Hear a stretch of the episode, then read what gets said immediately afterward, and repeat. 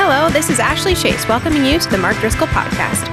For more content from my dad, Pastor Mark, senior pastor here at the Trinity Church in Scottsdale, Arizona, visit real faith dot com, where you'll find study guides to go along with each sermon series as he preaches verse by verse through books of the Bible, daily devotions, free ebooks, and more. Now grab your Bibles and get ready for today's sermon. All right, who's ready for a high-impact, high-energy sermon? All right? Okay, let me lower your expectations. That's not going to happen. Um, Last week was Easter, which was our biggest event we've ever had. And going into Easter, it's like the flight to Vegas. Woo! The week after Easter is like the flight home from Vegas. And so we're all just a little half speed, but I'm going to do my best. We had an incredible weekend. Uh, probably next year, we're going to need to go off campus. If you think about it, just pray that God would give us a good room that would be large enough to get everybody together at one time as we've outgrown our property. And usually what happens after Easter is smart, wise, calculated pastors start brand new, interesting felt need series, which probably would have been a good idea. But we're going to stay in the book of Genesis. I go through books of the Bible, and this week we hit chapter seventeen. We see the first circumcision in the Bible. So let me just tell you, it's going to be awkward. And uh, and if you woke up this morning and you thought, I hope we're talking about circumcision, no, two things. Number one, prayer answered. And number two, you're a weirdo. So we're in uh, we're in Genesis. You're, you're, you're truly a weirdo. So we're in Genesis chapter seventeen, and we're going to look at this couple, Abraham and Sarah. They're one of the most significant, influential couples in the history of the world. four thousand years later, uh, the Arabs descend from Uh, Abraham, the Jews descend from Abraham, and the Christians spiritually descend from Abraham. And so to state their significance in history, it would be difficult to overstate because of their significance and importance. And as we get into it today, we're going to look at their relationship with God and one another as a family. And if I had to give you one word to just remember and focus on, it's this word, covenant. And we're going to talk largely about covenant today. The word covenant appears uh, in Genesis twenty-seven times, thirteen occasions in chapter seventeen. So thirteen times in one chapter, it tells us the word covenant, which means that's the theme. I went to public school, and I could even figure that out. It's that obvious as we get into Genesis seventeen. So we'll just jump right in. First, we're going to look at covenant relationship with God. This is a unique kind of relationship only available to the Christian through Jesus Christ. Genesis seventeen, one through eight, when Abram was ninety-nine years old, the Lord appeared to him and said to him, so our God is a living God, and he's a speaking God. And he said to him, I am God Almighty. That name literally means El Shaddai. Walk before me. So your relationship with God is like a walk with God. And be blameless. Follow some instructions that I may make my covenant. There it shows up, and it's going to keep reappearing between me and you, and may multiply you greatly. So there's blessing for he and his family for generations. Then Abram fell on his face. So he's going to worship God and honor God. And God said to him, behold, my covenant, there it is again, is with you and also your family. You shall be the father of a multitude of nations. No longer shall you be called Abram, but your name shall be Abraham, for I have made you the father of a multitude of nations.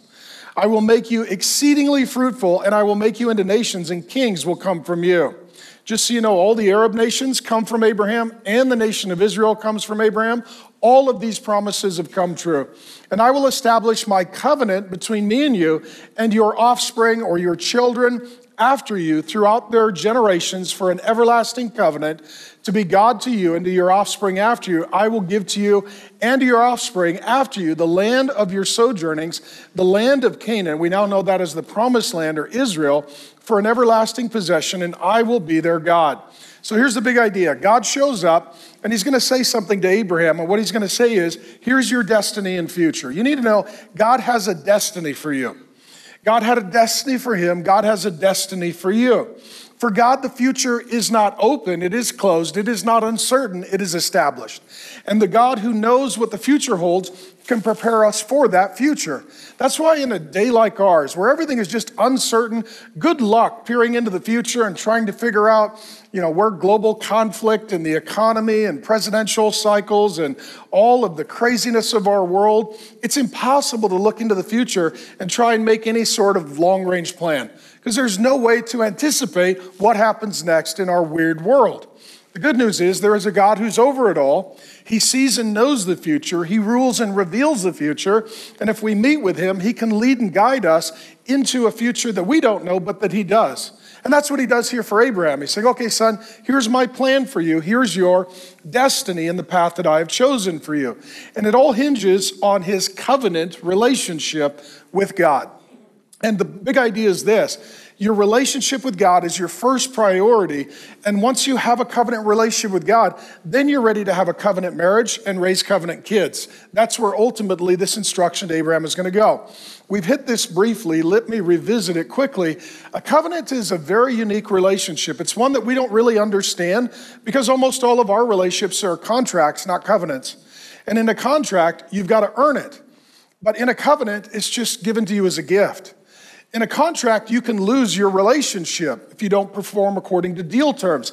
In a covenant, that relationship is secure no matter what. Because a contract is really two-sided. A covenant is largely one-sided. It's God who preserves it and makes it happen. And so when it comes to covenant, uh, Abraham has this covenant relationship with God, and I've hit it before, but in various English translations, it's translated as God's love, his loving kindness, his mercy, steadfast love, loyal love, devotion, commitment, and reliability. Now, God does have a general love for all people, but he has a fierce, passionate, focused love for his people. God loves everyone, but in a unique and special way, he loves his kids. In the same way, I love people, but I really love my wife and kids. They have first place in my affection and devotion. So it is with God. The Jesus Storybook Bible calls this the never stopping, never giving up, unbreaking, always, and forever love. Here's what I want you to know, friends. If you have a relationship with God through Jesus Christ, he can't love you anymore. There's no love that he's restrained from you. There's no portion of his affection that he is making you work for and achieve. In addition, there's nothing you can do to make God love you any less. And sometimes on our bad days, Satan whispers in our ear and says, oh, you know, look at what you've done. God must be disappointed in you. Maybe he's even done with you. The truth is, that's never his heart, because his commitment to you is not predicated on your performance, but on his pleasure. And here's what I need you to know. Some of you are Christians, and as I was praying for you on the way in, I felt like God wanted me to share this with you. And so maybe this is for you. Some of you believe that there is love and grace and mercy and affection and devotion for others, but you struggle to believe that it's also available for you. And sometimes what we tend to do is we tend to understand God's love as it applies to others, and we tend to struggle to really receive the love of God for ourselves. And this is really God saying, we have a one-way love. My love goes to you. And ultimately, I want it to go through you to others, but it's not contingent on you being a person who performs, but me being a person who sent my son, Jesus Christ, to perform. So let me explain to you how this works. We have a problem with God, or I should say that God has a problem with us. We've all sinned. We brought death into the world. There are there only really three ways that this could play itself out. Number one, we can fix the problem. And they call that works, and it never works. The problem with works, it never works. Because there's nothing we can do to make up to God what we have failed to do. There's no way that we can close the gap between us and God. So that leaves two options. Number one, God could just leave us in our separated, fallen condition of sin. We could just all die and go to hell, and you reap what you sow. That's what you've earned, so that's what you get. The third option is God said, you know what? I'm going to love those who don't love me. I'm going to pursue those who don't pursue me. I have a heart for those who don't have a heart for me. And so the Father and the Son devised a plan that he would come into human history, that he would live a life without any sin, the life that we were supposed to live but have failed to live, and that he would die to pay our price of debt to God for sin, and that he would rise three days later to conquer death and to forgive sin. And so ultimately, all this talk that we're going to get into in Genesis about fathers and sons, the whole point is that the Father would send his Son, and that the Lord Jesus Christ, the Son of God, is going to come through Abraham and his son Isaac, and ultimately they're going to bring forth the nation of Israel that will bring forth Jesus Christ, the Son of God. And when it talks a lot about kings in this section, it's ultimately pointing us to Jesus Christ coming as the King of Kings. So here's the big idea. If everything that needed to be done was done on the cross of Jesus, there's nothing for you to do to earn God's love. And there's nothing you can do to unearn God's love because you didn't earn it. This is just a mind-blowing concept. And what it means is this, friend, that if you are in Jesus Christ, God's love for you is not at the finish line, it's at the starting line. You don't work for God's love, you work from God's love. I think the closest we ever get to this is having a child. How many of you are parents? You've got a kid. How many of you, the first time you held your kid, uh, you, you just love them? The question is, what did they do? Nothing. Well, what, what, what, what benefit do they bring? Actually, not, I'm exhausted. They keep me up all night. They yell at me at three o'clock in the morning. I tend not to love people that do that. And every time I embrace them, they poop on me. And I, when people yell at me and poop on me, my first response is not usually, I love you. Um, and I find you a blessing. In fact, those kind of people are my former relationships. You know, I don't, I don't tend to pursue them. But when you hold your kid, even though they're yelling at you and they're pooping on you, you love them because the relationship is, it's one way. They can't communicate, but you can. They don't understand, but you do. They can't give anything, so you give everything. God is a father. You are his sons and daughters. The way he feels about you is similar to a healthy parent, but in a perfect way. And so when God shows up to Abraham, he starts by saying, we are in a covenant relationship.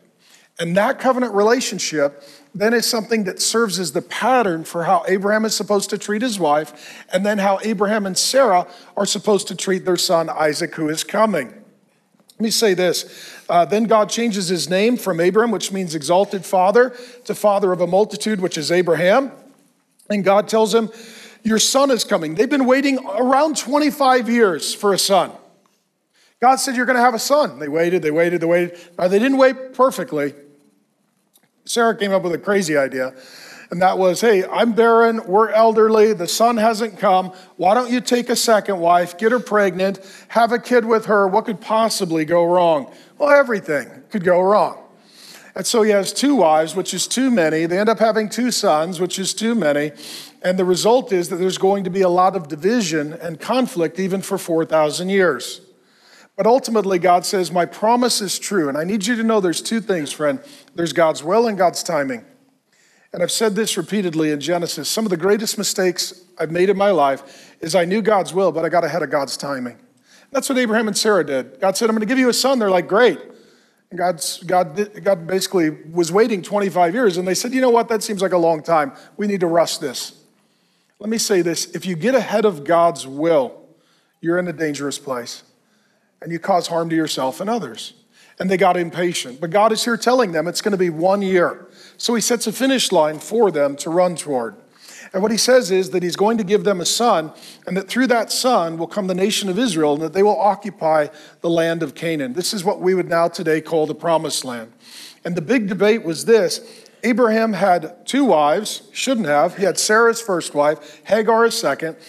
Um, he had Ishmael, his son who was born first, Isaac, who was born about thirteen years later, and a promise was given that the son of Abraham would inherit the promised land. So the big debate today is, who owns that piece of real estate? True or false? It's still a bit of a global conflict. Who owns that piece of real estate?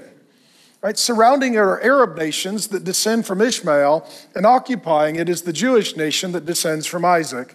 According to this uh, promise from God, it belongs to the Jewish people.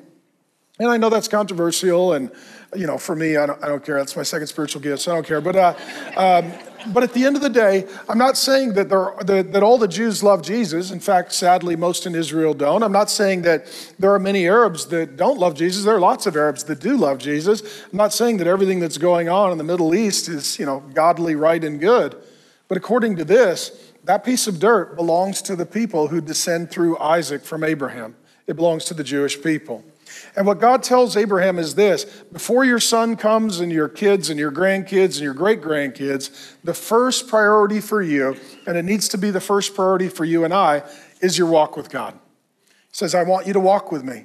Now, a lot of times Christians will talk about our personal relationship with God. And I want you to have a personal relationship with God, but it should involve other persons. Like, I'm a Christian. My, my wife and my kids, it's part of my walk with God. And, and you are too. I'm, I'm your pastor. In addition, sometimes Christians will talk a lot about giving your life to the Lord, but it's a big thing to continue walking with the Lord. You can give your life to the Lord one day, but walking with the Lord is something that we do every day. It's relationship. And so the Bible uses this language of a walk with God to describe a relationship with God. It said that Adam walked with God, that Enoch walked with God, that Noah walked with God, and here Abraham is walking with God. A couple of things I want to say about this. Number one, becoming a Christian is the first step. You say, well, where do I start? Receive Jesus Christ as your Lord and Savior. He takes away all of your sin, and he gives you the one-way love of God so that you can have a covenant relationship with God through Christ. For me, my first step was age nineteen in college. I became a Christian. That's the first step. Okay, that's where you enter into the covenant relationship. And if you would like to do that today, there's going to be a prayer team in the back, or if you're watching online, just let us know so we can pray for you, and we can help you come into that personal relationship with Jesus Christ. And then what's really important after you take your first step is the rest of your life, just keep trying to figure out, what's my next step?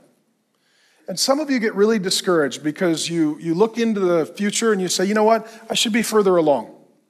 I should be more mature. I should have made more progress. I, I want to encourage you, look back and look at how far you've come.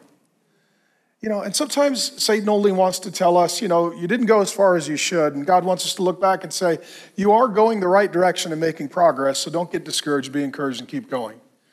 And let me just say this. Every one of us is not where we should be, but by God's grace, we're not where we were. Okay? And so just your walk with God is simply this. Have you gotten off course? Well, what's your next step to get back on course? And, and it could be very practical. Some of you, it's like, do you need a Bible? Do you need somebody to pray for you? Uh, do you need to, you know, just get connected to the church family and meet some good friends and have some good community? Uh, do you need to make some new lifestyle choices? Do you need to make a budget? Do you need to break up with your non-Christian boyfriend? Yes. It's just some practical things like that. That's, that's my inner dad leaking. Uh, but what is your next step? And so like, and so when you go for a walk with someone, the key is to stay together and to talk and listen. One of my favorite things to do with my wife, Grace, is go for a walk. It's one of my favorite things. And um, every week I tend to do a prayer hike up in the mountains. I literally walk with God. I'll go five, ten, whatever miles. I'll hike into rivers, lakes, whatever I can find. And I talk to God. It is literally walk with God. It is literally a prayer walk with God. My soul needs that. This week, Grace joined me. My wife. And so we're walking together. And uh, a couple of things that's important to note, um, we walk together. If you see a couple not walking together, they're not doing good. So we're in the woods, we're walking together. And what we do, we hold hands so that we stick together and we talk and we listen to build our relationship. That's what your walk with God is. It's getting up in the morning and saying, okay, I need to, I need to talk with you today. I need to hear from you today. I need to walk with you today. Please show me the steps that you would have for me. So this is his covenant relationship with God. And then that's going to translate into covenant marriage and covenant family. The way God treats you is the way you're supposed to treat your spouse and your kids. He loves you, you love them. He pursues you, you pursue them. He forgives you, you forgive them. That relationship informs and directs all other relationships. So here we go. Um, covenant family, Genesis seventeen, nine through twenty-one.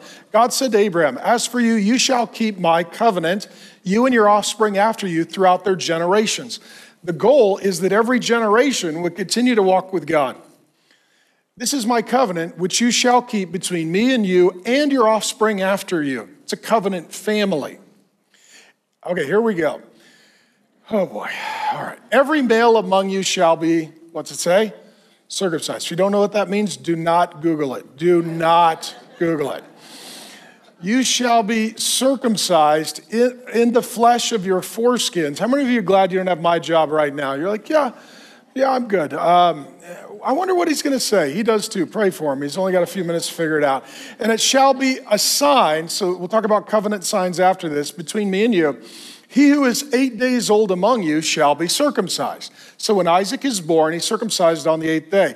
Not only that, every male throughout your generations, whether born in your house or bought with your money from any foreigner who is not your offspring, both he who is born in your house and he who is born with your money shall surely be circumcised. How many of you are like, that's when I move? Yeah, you're like, that's when I move.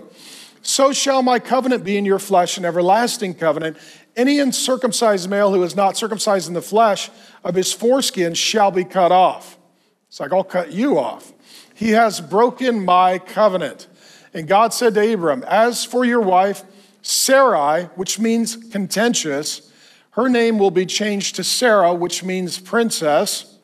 Um, I will bless her, and moreover, give you a son by her. I will bless her. She shall become nations, which has happened. Kings of people shall come from her, ultimately leading to Genesis forty-nine ten, where it promises that Jesus would come as the King of Kings. Then Abraham fell on his face, and he what? He laughed, we'll talk about that, and said to himself, shall a child be born to a man who is one hundred years old? Shall Sarah, who is ninety years old, bear a child? How many of you women are ninety and you're like, yeah, I don't want to start having kids right now? And he's one hundred. I mean, it's like diapers for everybody. And so, and Abraham said to God, oh, that Ishmael, that's the son that he had with the maidservant Hagar, might live before you. So he does love his now thirteen-year-old son. God said, no, but Sarah, your wife, shall bear a son. You shall call his name Isaac. Isaac means laughter, because God always gets the last laugh. Sarah laughed at God. Abraham laughed at God. God laughed at them both and got the big last laugh. I will establish my covenant with him as an everlasting covenant for his offspring after him. As for Ishmael, the other son, his name means the Lord hears. I have heard you. Behold, I have blessed him and will make him fruitful and multiply him greatly. He's going to be blessed too. He shall father twelve princes. That is the counter to the twelve tribes of Israel through Isaac. And I will make him into a great nation, but I will establish my covenant with Isaac, whom Sarah shall bear to you at this time next year. So you got one year, baby's on the way. And so here, the big idea is this. Uh, first of all, uh, the promise is made that through Abraham and his wife Sarah would come Isaac. Why is it important that Isaac would come? Because ultimately through Abraham's son would come God's son. The whole point here is to prepare for the coming of Jesus Christ. You need to know that the whole point of Scripture is to understand and love Jesus Christ. The whole point of history is Jesus Christ. The whole point of everything, the center of everything is Jesus Christ. And sometimes people will come to the Bible, people who are in cults or maybe they're in Judaism, and they'll just turn it into what is called moralism. Moralism is, here's the good things, here's the bad things, do the good things, don't do the bad things. The story is actually a lot bigger than that because it's not primarily about us. Here's what you need to know. The Bible is for you, but it's not primarily about you. It's about Jesus. And he is for you. And once you know him, you understand what he's done for you. There's a day in uh, John chapter five when they come to Jesus and they want to argue with him about the Bible. And he says, you diligently study the scriptures, thinking that in them you'll have eternal life. Yet you fail to recognize the whole point of the scriptures is to testify about me. So as we get into the storyline and we see covenants and circumcision and husbands and wives and kids, get above the story and say, why is this important? Because it's going to lead to the nation of Israel that'll lead to the coming of the Son of God through Isaac, the son of Abraham. And what we see here as well is he's got two sons. One is chosen for the covenant promise. Uh, that is Isaac. The other is not. That is Ishmael. But does God still bless Ishmael? Yeah. Now he's not saved, but he's blessed. Blessing is in this life. Saved is blessing that extends into eternal life. And so Ishmael doesn't love the Lord, but the Lord still blesses him. You need to know, if you're not a Christian, you're not going to heaven, but the blessing in your life is still from God. I didn't know this until I knew the Lord. I just thought in my life, I was lucky, uh, you know, fate favored me, or you know, I figured some things out. Once I met the Lord, I realized all the good stuff that was in my life, even before I knew the Lord, it came from the Lord. God blessed me. God was gracious to me. God was generous to me. And it didn't mean that I had a relationship with him, but it meant that his disposition toward me was still kind and loving. And so ultimately, even though Ishmael is not saved, he is blessed by God and he's loved by his father. And so what's going to happen next is this covenant of circumcision is going to establish the nation of Israel. The nation of Israel does not exist up until this point. You may not know this, I'm getting a little technical, be your nerd friend. Abraham is a Gentile. He's not a Jew. there are no Jewish people until he circumcises himself and his household. That becomes the inauguration of the Jewish people. So he's a Gentile like the rest of us. And then here, the covenant sign points to the coming of Jesus. So let's jump forward real quick. Uh, covenant signs. When he had finished talking with him, Genesis seventeen, twenty-two through twenty-seven, God went up from Abraham. Then Abraham took Ishmael, his son, all those born in his house or bought with his money, every male among the men of Abraham's house, and he circumcised the flesh of their foreskins that very day, as God had said to him. Abraham was ninety-nine. That's faith. Doing that at ninety-nine. When he was circumcised, the flesh of his foreskin, and Ishmael, his son, was thirteen. True or false? A thirteen-year-old son can outrun a ninety-nine-year-old father. When I get to heaven, I'm gonna ask why that didn't happen. And Ishmael, his son, was thirteen years old when he was circumcised in the flesh of his foreskin. And I want you to see the immediate obedience of Abraham. Sometimes God tells us to do something and we wait a long time and we need to act quickly. That very day, Abraham and his son Ishmael were circumcised, and all the men in his house, this is hundreds, maybe thousands, those born in the house and those bought with money from a foreigner were circumcised with him. So here, what you see is a covenant has two things. It has a head and a sign. And what a sign does, it points the people in the covenant to the future. Okay? So for example, previously there was a covenant with Noah. He was the head. What was the sign of the Noahic covenant? It was a rainbow. It's been hijacked. And, and now what we see here, the head of this covenant is Abraham, and the sign is circumcision. And again, the point of a sign is to point into the future of a greater reality. So let me try and explain this as best I can. Um, let me ask one question, and then we'll get into the details. So did Abraham have the sign of the covenant and then faith in and relationship with God? Or did he have a relationship with God and faith in God and then later have the sign? What came first, the sign or the relationship? Relationship. Because he's been a believer for twenty-five years. And then there was circumcision. So the point, it's kind of like today, you could be a Christian for twenty-five years and then get baptized. And so what happens is a sign comes after the relationship. Now, what happens sometimes is people will come along and they will say, well, you know, we need to baptize our children um, and, and we need to baptize them when they're little. Um, but the point is, no, actually you shouldn't. Um, what we do at our church, we dedicate the children when they're little because that is the faith of their parents. And the parents are saying, we're going to raise our children in a covenant family to know and love and serve the Lord.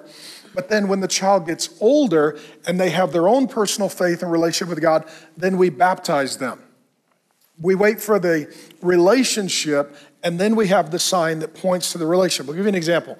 Grace and I are married. This year we'll be married uh, thirty years, and uh, we're, we have a covenant of marriage. Christians think in terms of covenant. Non-Christians don't even know what we're talking about. Grace and I are in a covenant of marriage, and for us, that means it's not just her and I, it's the Lord who's over us both. So we both need to listen to the Lord, pray to the Lord, follow the Lord, honor the Lord, that ultimately the highest authority in our marriage is not me and it's not Grace, it's him. And our goal is to find his will and to walk in it, and that's our hope and prayer. But our covenant also has a sign. What's the sign of our covenant? It's a wedding ring. And let me ask you this. Do you wear the wedding ring when you're single before you meet your spouse? If you answer yes, you're weird and confusing. Um, why do we put the ring on the finger at the wedding? So what we're saying is this sign points to this relationship. And what it says is I'm in a covenant. There's somebody that I'm in relationship with that I'm not in relationship with anyone else. And I have intimacy and unity and devotion to that person in a way I don't anyone else. And it tells everyone else, that kind of relationship you can't have with me because it's sacred, it's a covenant. So just like we wear a wedding ring once we're married, we baptize people once they're Christians, and then the question becomes, um, what about this issue of circumcision? So since you brought it up, let me, uh, let me talk about it. Just one thing to note. So when was, for those of you who are paying attention, uh, when was Isaac circumcised? eighth day. So to this day, four thousand years later, the Jews baptize, or they don't baptize, they circumcise their sons on the eighth day. Jesus Christ was circumcised on the eighth day as a Jew. When was Ishmael circumcised? Age thirteen. That's, I was thinking about it. Okay. So um, to this day, the Arabs circumcised their sons four thousand years later at age thirteen. You should see the face of every man. Oh. It's just, it's just the whole room turned into a Scooby-Doo episode. Oh, ruh-roh, ruh-roh, ruh-roh. Glitch. Okay. Um, and the point is this, it's amazing sometimes when you start something, how a tradition can go in your family for generations. And if it's a good tradition, that's a good thing. If it's a bad tradition, it's a bad thing. But four thousand years later, this is still occurring. So what's really curious about this, let's talk about circumcision, because we've got nothing else to do. Um, if you think about it, it's, it's, it's odd. You give me that? How many of you men, you're like, yeah, I agree with that. Okay, so, okay, I'm not a Christian, but I agree with that point. So, um, so what happens is, can a male and a female have a covenant relationship with God? Yes. But the sign here is only for the men. And it's a very interesting part of the anatomy that God has chosen for the covenant. And I, I was thinking about it. Grace and I were talking about it this week because we have a weird marriage, but we were talking about it. And, uh, and it dawned on me as I was talking to Grace, here we are in Genesis chapter seventeen. Okay, for those of you that have been with us, what happened previously in Genesis chapter sixteen? Adultery. Abraham got a woman that he was not supposed to be with and got her pregnant. Adultery. We're in chapter seventeen, and if you come back, and I know you all won't, and I understand, but if you come back next week, what do we hit in chapters eighteen and nineteen? Sodom and Gomorrah. The covenant of circumcision for males is between adultery and sodomy. It seems like God is pulling his son aside. And he's saying, uh, son, you're about to have a son. I'm your father. You're about to be a father. And son, I have a lot of plans for your family. I have a lot of blessing for your family. I don't want you to be thinking about just a good time, son. I want you to be thinking about a good legacy. And son, everything I want to do for you could be completely undone if you don't control one thing. So every day, you're going to be reminded, all of you belongs to me, and one thing in particular has to be devoted to me. True or false? I won't let the women... Um, you know, get in trouble here, but like uh, true or false, many men, most men, all men, breathing men, this is the thing that could get them in the most trouble. Okay, one honest man. Okay. The Bible talks about two or three witnesses. We don't have that. We just have one. Uh, but earlier in Genesis, we learned that we're supposed to have dominion. The first thing you need dominion over is you, your desires, your sexuality, your pleasure. It's the one thing that could undo everything. And we live in a world where um, no one has dominion. Let me say this, before you can control anyone, just control yourself. Before you tell everybody else what to do, just do what you're supposed to do. And we live in a day when people aren't consecrated to the Lord, and one part of men in particular is not consecrated to the Lord. And again, it's between adultery and sodomy. So we're going to talk about this more next week. We're going to get into sexual sin and deviancy and, and what it's even manifesting itself in in our culture. I might talk about Disney and get kicked off social media, and it's going to be awesome. So just, you know, come back because you can't watch online. But nonetheless, that's where we're going to be. But the point is this, for, for you men who have, and I don't want to just speak to the men in particular. I know men and women are both capable of these kinds of things.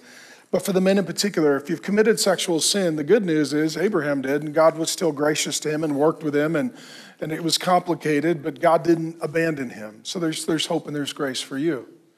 But the warning for men who have been faithful to their wife and or are single and looking forward to being married is, you could wreck everything in your family for generations if you don't control your sexual desires. Okay? Just let that sit. And it's, it's not a condemnation, it's a warning. Because we live in a stupid day when people are thinking about a good time and not a good legacy. And it's like, well, I like it, I enjoy it. And it's like, yeah, but what is the price for the next four thousand years? Because to this day, there is still a painful price to be paid four thousand years later for Abraham's adultery. And it doesn't mean God didn't love him. It doesn't mean he wasn't forgiven. It just means a lot of other people had to pay a steep price.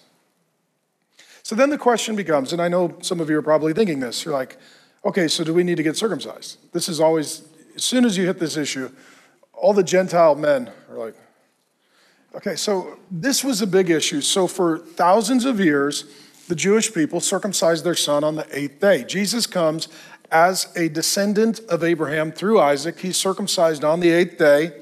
He dies for our sin. He rises. Christianity spreads. Initially, Christianity was largely Jewish, mainly Jewish. And then the Gentiles got saved and they showed up at church. They're like, hey, we found this book you guys wrote. Good job. You know, nice. Hey, and Jesus was Jewish. Thanks a bunch. We like that guy. We're in. And immediately the Jews were like, hey, all your men need to be circumcised. The Gentiles were like, whoa, we didn't read that. Uh, you know, otherwise we may not have showed up. You know, like, if it's going to hell or getting circumcised, I could flip a coin. I could go either way. I don't know, you know. So then the Jews said, uh, no, no, no, you got to get circumcised. And the Gentiles said, no, we had a meeting. The men voted. First time men have one hundred percent agreed on anything in the history of the church. We all agree, mm, we're good. We're fine. So then it became this contentious debate in the early church. And I was just thinking about it practically. Who's like, who's keeping score on this? Like, what the, you know what I'm saying? Like, that had to be, are, are you, I mean, that had to be so, who keeps the list? You know, hey, join the team weekend. We're looking for some volunteers. You're like, oh, I'm, I'm a greeter. I'm a greeter. I'm a greeter. That's what I'm doing. So there's this big debate between the Jews and the Gentiles. It appears in a lot of your New Testament books, and it culminates in one particular book of the New Testament called Galatians, and it culminates in Galatians chapter five. And the big debate is, do the Gentiles need to be circumcised? And the answer is no. If you want to read a commentary on this, read Romans chapter four. For you or my nerd friends, read Romans four, Galatians five. You'll kind of get the New Testament summary on circumcision. And so what happens is a sign points to a greater reality. Once you've arrived at that destination, you no longer need the sign. Okay? So let me say this. Let's say you want to drive to California right now, and you know, you're, you're on the outskirts of California, and the sign says one hundred twenty miles to California. You drive by it, it points you in the right direction. When you get to California, do you need the sign? No, like the sign did its job. It pointed me in the direction. And now that I'm there, I no longer need the sign. Circumcision was a sign pointing to a greater reality. And Paul says it this way in Romans chapter two, um, verse twenty-nine. He says, circumcision is a matter of the heart by the Spirit. And so the point of the circumcision of the body was to point to the coming of the Lord Jesus Christ. And that it wouldn't be through cutting and shedding of blood in our body, but through cutting and shedding of blood on his body, that we would enter into the new covenant. And as a result, the circumcision that he has for us is not external, it is internal, it is not in the body, it is in the heart. And the point is this, friends, that man looks at the outward, but God looks at the heart, the Bible says. And what can happen in life is as you and I sin, we get callous. Have you ever had calluses? What calluses cause is you to become unfeeling. You, you lose sensitivity. Because of our sin, we get calloused. We get insensitive. It doesn't bother us. Like it used to really bother me, and now it doesn't bother me anymore. Callous. And the Holy Spirit comes and circumcises so that now we're tender and we feel and we're sensitive toward the things of the Lord. In addition, throughout life, as people sin against you and they fail you and they disappoint you and they abandon you and they betray you and they use you, you could get very calloused. I, I don't want to trust people anymore. They just hurt me. I don't want to love people anymore. They, they disappoint me. I don't want to devote myself to people anymore. They abandon me. And our heart gets calloused. And let's talk about the heart here. Let's talk about your inner life, your spirit, and your emotions, and your soul. And so ultimately, the problem is, if you have a little callous on your heart, you, you want to be callous because you don't want to hurt, but the problem is you don't feel, and if you don't feel, you can't love. And if your heart is calloused, it's not just callous toward them, it's also callous toward him. Like if my heart is calloused because of people that I feel have wronged me or sin that I've committed, well, now my heart is calloused toward the Lord, and now my heart is calloused toward my wife. Now my heart is calloused toward my kids. And now my heart is calloused toward this flock. And I, that's not good. Now, it, it may keep me from pain, but it will keep me from love. And so the Holy Spirit comes along and he circumcises. He takes out the old heart. He gives the new heart, new desires, new sensitivity, new compassion, new empathy, new love, new devotion. And so what it's talking about here is that ultimately the greater reality of circumcision is circumcision of the heart through the Holy Spirit.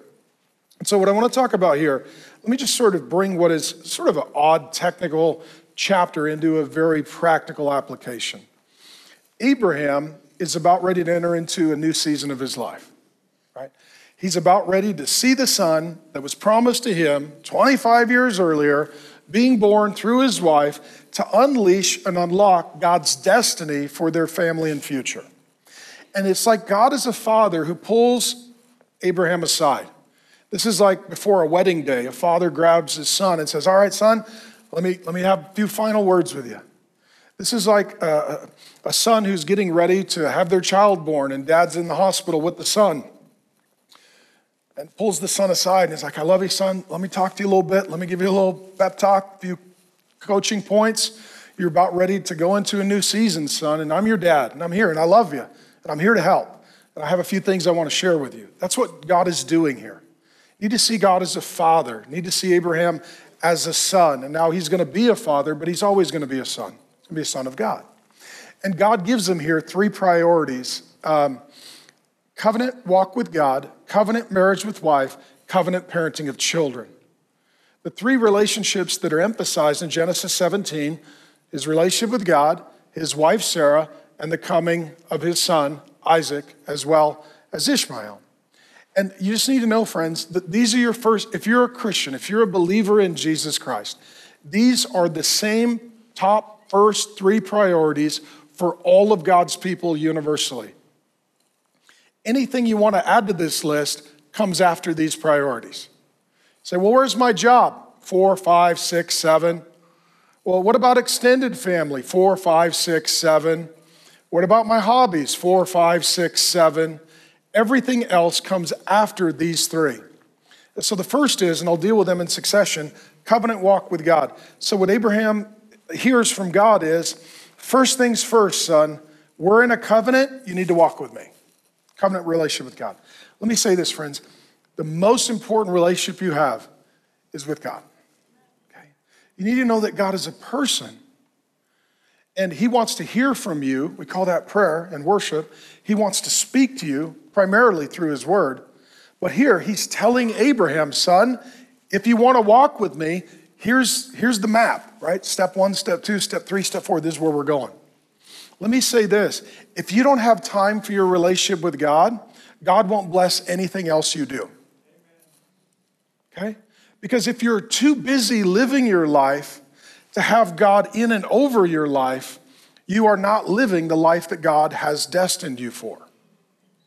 And here's the big idea. We don't tell God how he can join us in our life. We ask God what he wants for our life, okay? And so this is where starting your day, starting your week, starting your year, it's seeking the will of God so you can walk in the way of God. Now, once you have a relationship with God, that teaches you, trains you, and prepares you for all your other relationships. I can't have a covenant marriage with Grace if I don't have a covenant relationship with God. He loves me so I can love her and the kids. He forgives me so I can forgive her and the kids. He pursues me and teaches me how to pursue her and the kids. The first thing to being a healthy person and changing your life and legacy is walking with God. So my question to you, friend, would be, how's it going? And what we're seeing in our day is really concerning. The last two years, um, with COVID and politics and social unrest and lots of craziness, um, church attendance in America is about fifty percent today what it was two years ago. That means that half of the people who were going to church stopped and didn't come back. Now, maybe some are online or some have a good reason, but let me just say, when half of the people who were seemingly walking with God are no longer seemingly walking with God, true or false, that's a crisis. And how many of you in this world feel like giving up on God and going it alone is a better idea? Like, how are you supposed to deal with your fear, your anxiety, your loneliness if you don't have God to unburden you? As a result, pastors are discouraged. So pray for all churches. Any church that loves Jesus, we love them because we're all on one team. It's Team Jesus, right? I love pastors. George Barna, a researcher here in the Valley, he came out with a survey, said that thirty-eight percent of pastors are looking to quit ministry, never to return. Wall Street Journal put that number at fifty percent. So what you have is dying churches and discouraged pastors. Let me say, as things get darker, people need to walk with God more diligently. I mean, you need more time with God, not less.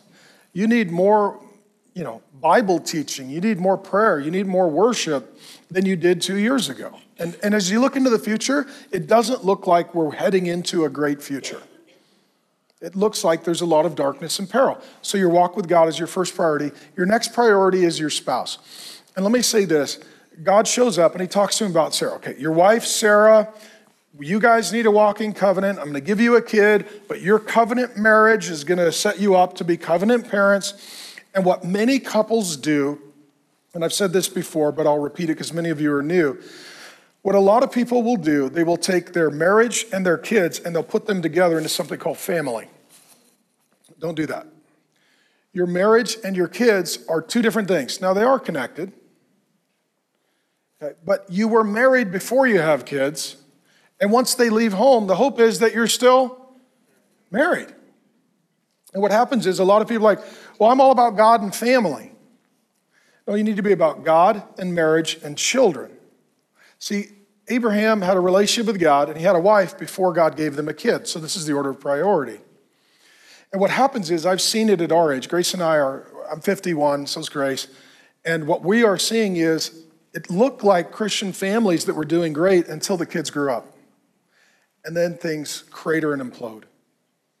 Because what was holding the marriage together was not the covenant relationship with God and the covenant relationship with spouse, but the mom and the dad being so devoted to the care of the children. And what can happen is when you have little kids, you're just busy. And there's activities and sports and school and church and stuff. But then what happens is as the kids get older and they get more independent, they get a driver's license. They're not home all the time. They go off to college or get a job. They launch, which you want them to do. What happens then is oftentimes the, the couple craters because they don't have a covenant marriage. They, they didn't build their intimacy and devotion and friendship. A couple of ways this plays itself out. Sometimes a couple will just set up their life like parallel train tracks, two separate lives. You've got your life, I've got my life. You've got your friends, I've got my friends. You've got your money, I've got my money. Sometimes, you know, you've got your house, I got my house. I mean, literally, it's just parallel lives, but they're not one. The other thing that happens is as the kids go to launch, the parents realize the only thing that kept us together were the kids, so then they're trying to keep the kids from launching. And they're trying to parent them like they're little. Oh, you don't go, don't move out, don't make, you need me, how do, what can I do? And you're over-parenting, you're smothering, you're controlling because you don't have a good relationship with God and your spouse. I tell my kids this all the time. I love them with all my heart and they're launching, but mom and I are gonna be fine. Okay? Because at the end of the day, like, I really like your mom and uh, you guys used to take all her time and now I get some and I'm selfish, so I'm really excited about this. And when we first started dating, we were broke. Now we can go on better dates. So every night is date night. I'm in, you know, this is great. And I love parenting the kids when they were little. I love the little years, but I love these years. The other thing that happens is if everything is centered or built on the kids, then when the kids launch, um, you're gonna meddle in their affairs. You're gonna control them. You're going to get emotional. You're gonna get dramatic. You're gonna get overly involved and demanding. And one of two things are gonna happen with the kids as they're adults. They're either gonna have a codependent relationship on with you, or they're trying to manage your dysfunction, or they draw a hard boundary to get distance from you because you're not allowing them to differentiate, to leave their mother and father and start a new family. The other thing that happens is if you don't have a healthy relationship with God and your spouse and your kids start to launch, you start pressuring them for grandkids. When are you guys gonna get pregnant? When do we get grandbabies? Where's the grandbabies? Where's the grandbabies? You're like, hey, like we're still on our honeymoon. Hey, back off, you know, like. And what, what it is, it's not, it's not that, it's not that God is calling them to start their family. It's that you're demanding that they start their family because your dysfunctional marriage only worked with little people and now they're big. So you need the big people to give you some little people. Okay? There's a lot of healing for people in their twenties right now and a lot of bitterness from their parents. Okay, this is how, how many of you, no, don't raise your hand, especially if you're here with your parents, but you've, you've seen this, okay? And so ultimately, you wanna have a covenant relationship with God, covenant relationship with spouse, to where you're healthy with the Lord, you're healthy with your spouse, you love your kids, but you let them grow up. You let them start their own families, you let them launch, you let them differentiate, you let them make decisions.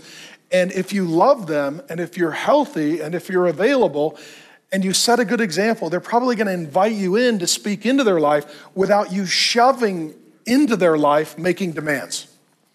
You don't have to kick the door down. They'll open it and say, hey, could you pray for us? Could we run something by you?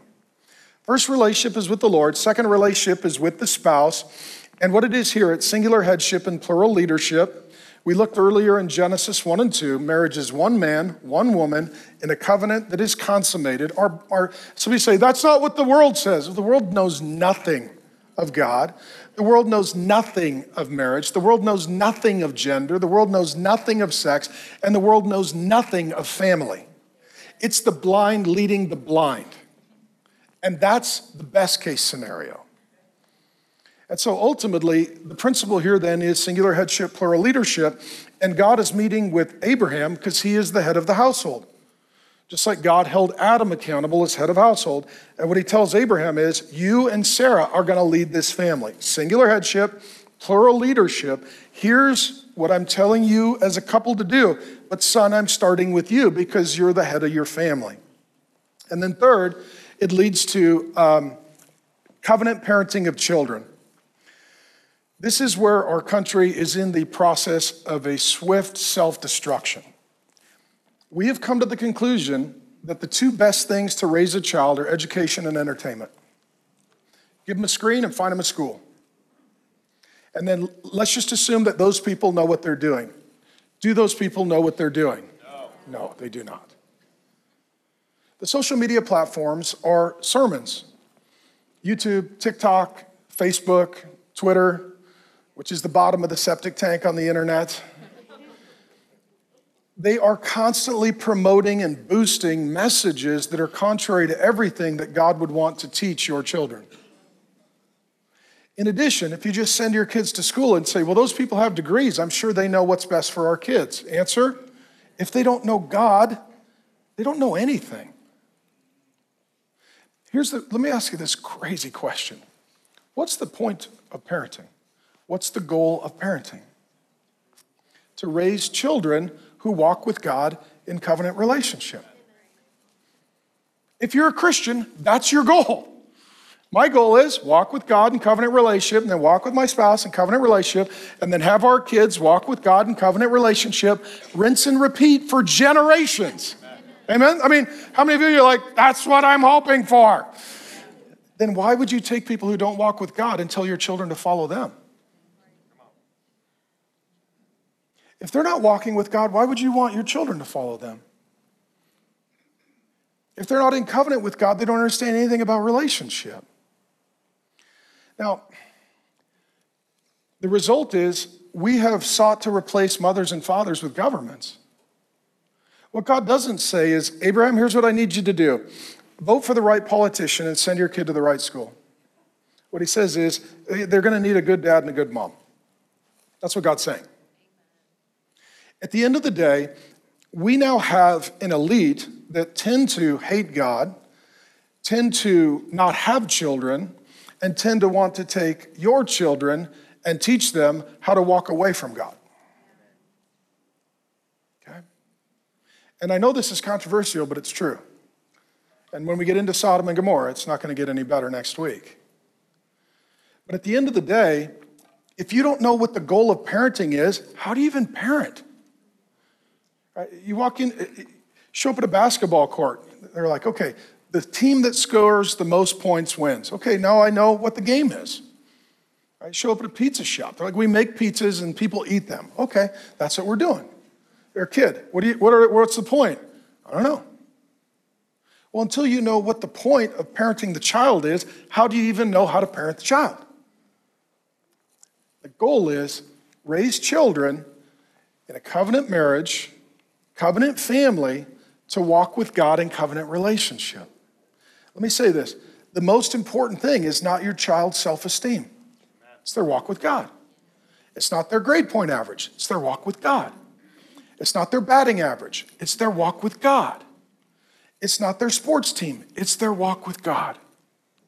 And ultimately, a school can be a great help. My kids have been in some great Christian schools. I don't judge parents. You decide where your kids go. But at the end of the day, God is not going to call governments and school boards to give an account. He will call the parents. The parents are responsible in the sight of God for the raising of the child. And we're now seeing this as a head-on collision culturally. And governments are saying, well, we, we know what's best for the child. The parents are like, sex education at five is not what's best for the child. But we're the government. Right. And so you need to step back. Because at the end of the day, God gives children to parents, not to institutions. Okay? And so what's happening here, we can just look at it and say, what a crazy old text. You can say, no, no, it's, it's not just about what happened, but about what always happens. Because if Abraham and Sarah don't raise Isaac to walk in covenant relationship with God, he could end up in Sodom and Gomorrah. And next week, we're going to look at a case study in a believing family with Lot and his family. They let their kids grow up in Sodom and Gomorrah. They let them go to school in Sodom and Gomorrah. Uh, they let them be on social media w- with the Sodomites and the Gomorrites. And at the end of the day, it's going to end really, really badly. So these are two case studies. Either you're going to encourage your kids to walk with God in covenant relationship, or they're going to find themselves in Sodom and in a lot of sorrow. It's, it's, it's a really sobering case study. So let me, let me close with just a couple of things. And I want to say that here God speaks to Abraham and is establishing him as a father.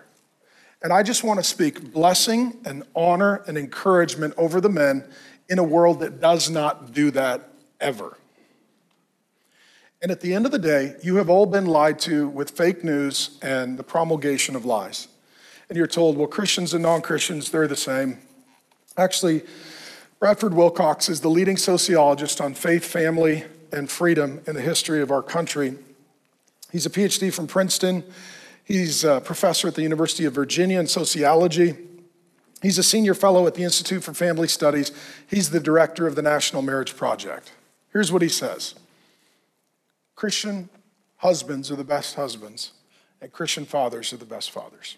He did the largest data analysis in the history of our country. I've mentioned it before, but he released it in his data survey, Soft Patriarchs, New Men. Every year around Father's Day, all the media outlets have him come forth and give the update on faith, fatherhood, and family. Wall Street Journal usually highlights him. And what he says is this, men who go to church and walk with God, they read their Bible, they pray, they worship. Lowest rates of divorce, lowest rates of adultery, lowest rates of um, Um, domestic violence, lowest rates of out-of-wedlock birth, highest marital satisfaction rate, happiest wives, greatest sexual frequency, just as a little bonus round to encourage you, and also the most loving, attentive, involved fathers, most likely to help with homework, most likely to volunteer for the school field trip, most likely to coach the kids' sports team, most likely to take the little girl on the daddy date, most likely to be present to help raise their son. And you know what? Most of our cultural problems are really created by a lack of fatherhood. And I just, I always say it, we need more fathers, less government. That's what we need. And it's just weird because you can go to college and you can learn about everything that's broken in the world, but you can't take a class on how to be a good man. You can go get a degree in women's studies, but there is no degree in men's studies. You could take classes on family systems and all they do is trash men. They don't train men. You need to know that my heart and my goal is for all of you, but first and foremost for the men. And uh, I love you with all my heart. And I just want to encourage the men at this church. There are some great men at this church. You guys are defying gravity. And there's no such thing as a perfect father or a perfect husband. But at the end of the day, we, we've got some great men. Women are being loved, children are being born, children are being adopted, men are getting their lives straightened out and making plans for their future. And for those of you who are young men, let me just put a father's hat on and just tell you, you should be very hopeful for your future. I've been married to the same girl for thirty years. I love her with all my heart. I am happily married. I really like her. I'm signing up for thirty more years, and I hope she does the same. All right. We've got five kids that are a little bit older, and I don't want to put any pressure on my kids, but they're my heroes, and I love them with all my heart. I'm proud of every single one of them. I love and enjoy every single one of them. Every age of raising these kids has been a blessing. I liked it when they were little, and I like it when they're big. And I'll just tell you this. I know that the world has lost its freaking mind. But we have the word, and it helps renew our mind. Father, thanks for a chance to study your word. And God, I pray for all of us that we would figure out our next step in our walk with you. That, Lord God, um, that if we're going to be married, that we'd have a covenant marriage. God, if we're going to have kids, that they grow up in a covenant family.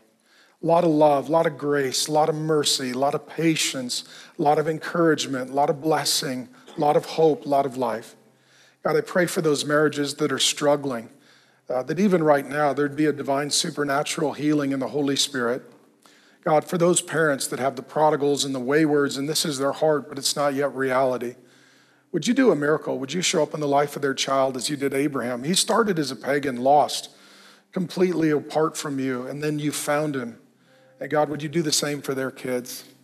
And Lord God, I, I just pray for us and our families, and our children and our spouses. And God, I pray for all the little kids and kids ministry. I pray that they would walk in the footsteps of their parents, following in the path of Christ. And God, I pray for generations of these dear people to have descendants who walk in covenant relationship with God. And God, I look forward to the day, many, many years from now, when in heaven there is a great homecoming. And there will be people with their last name that love and serve Jesus that came long after they did, but followed in the same path that leads to a party and a family reunion that never ends in Jesus' name. Amen. We hope you enjoyed today's sermon. If you want to be a part of getting more Bible teaching out across the world, visit real faith dot com slash donate. And for more content like this, visit real faith dot com. Thanks for listening. And remember, it's all about Jesus.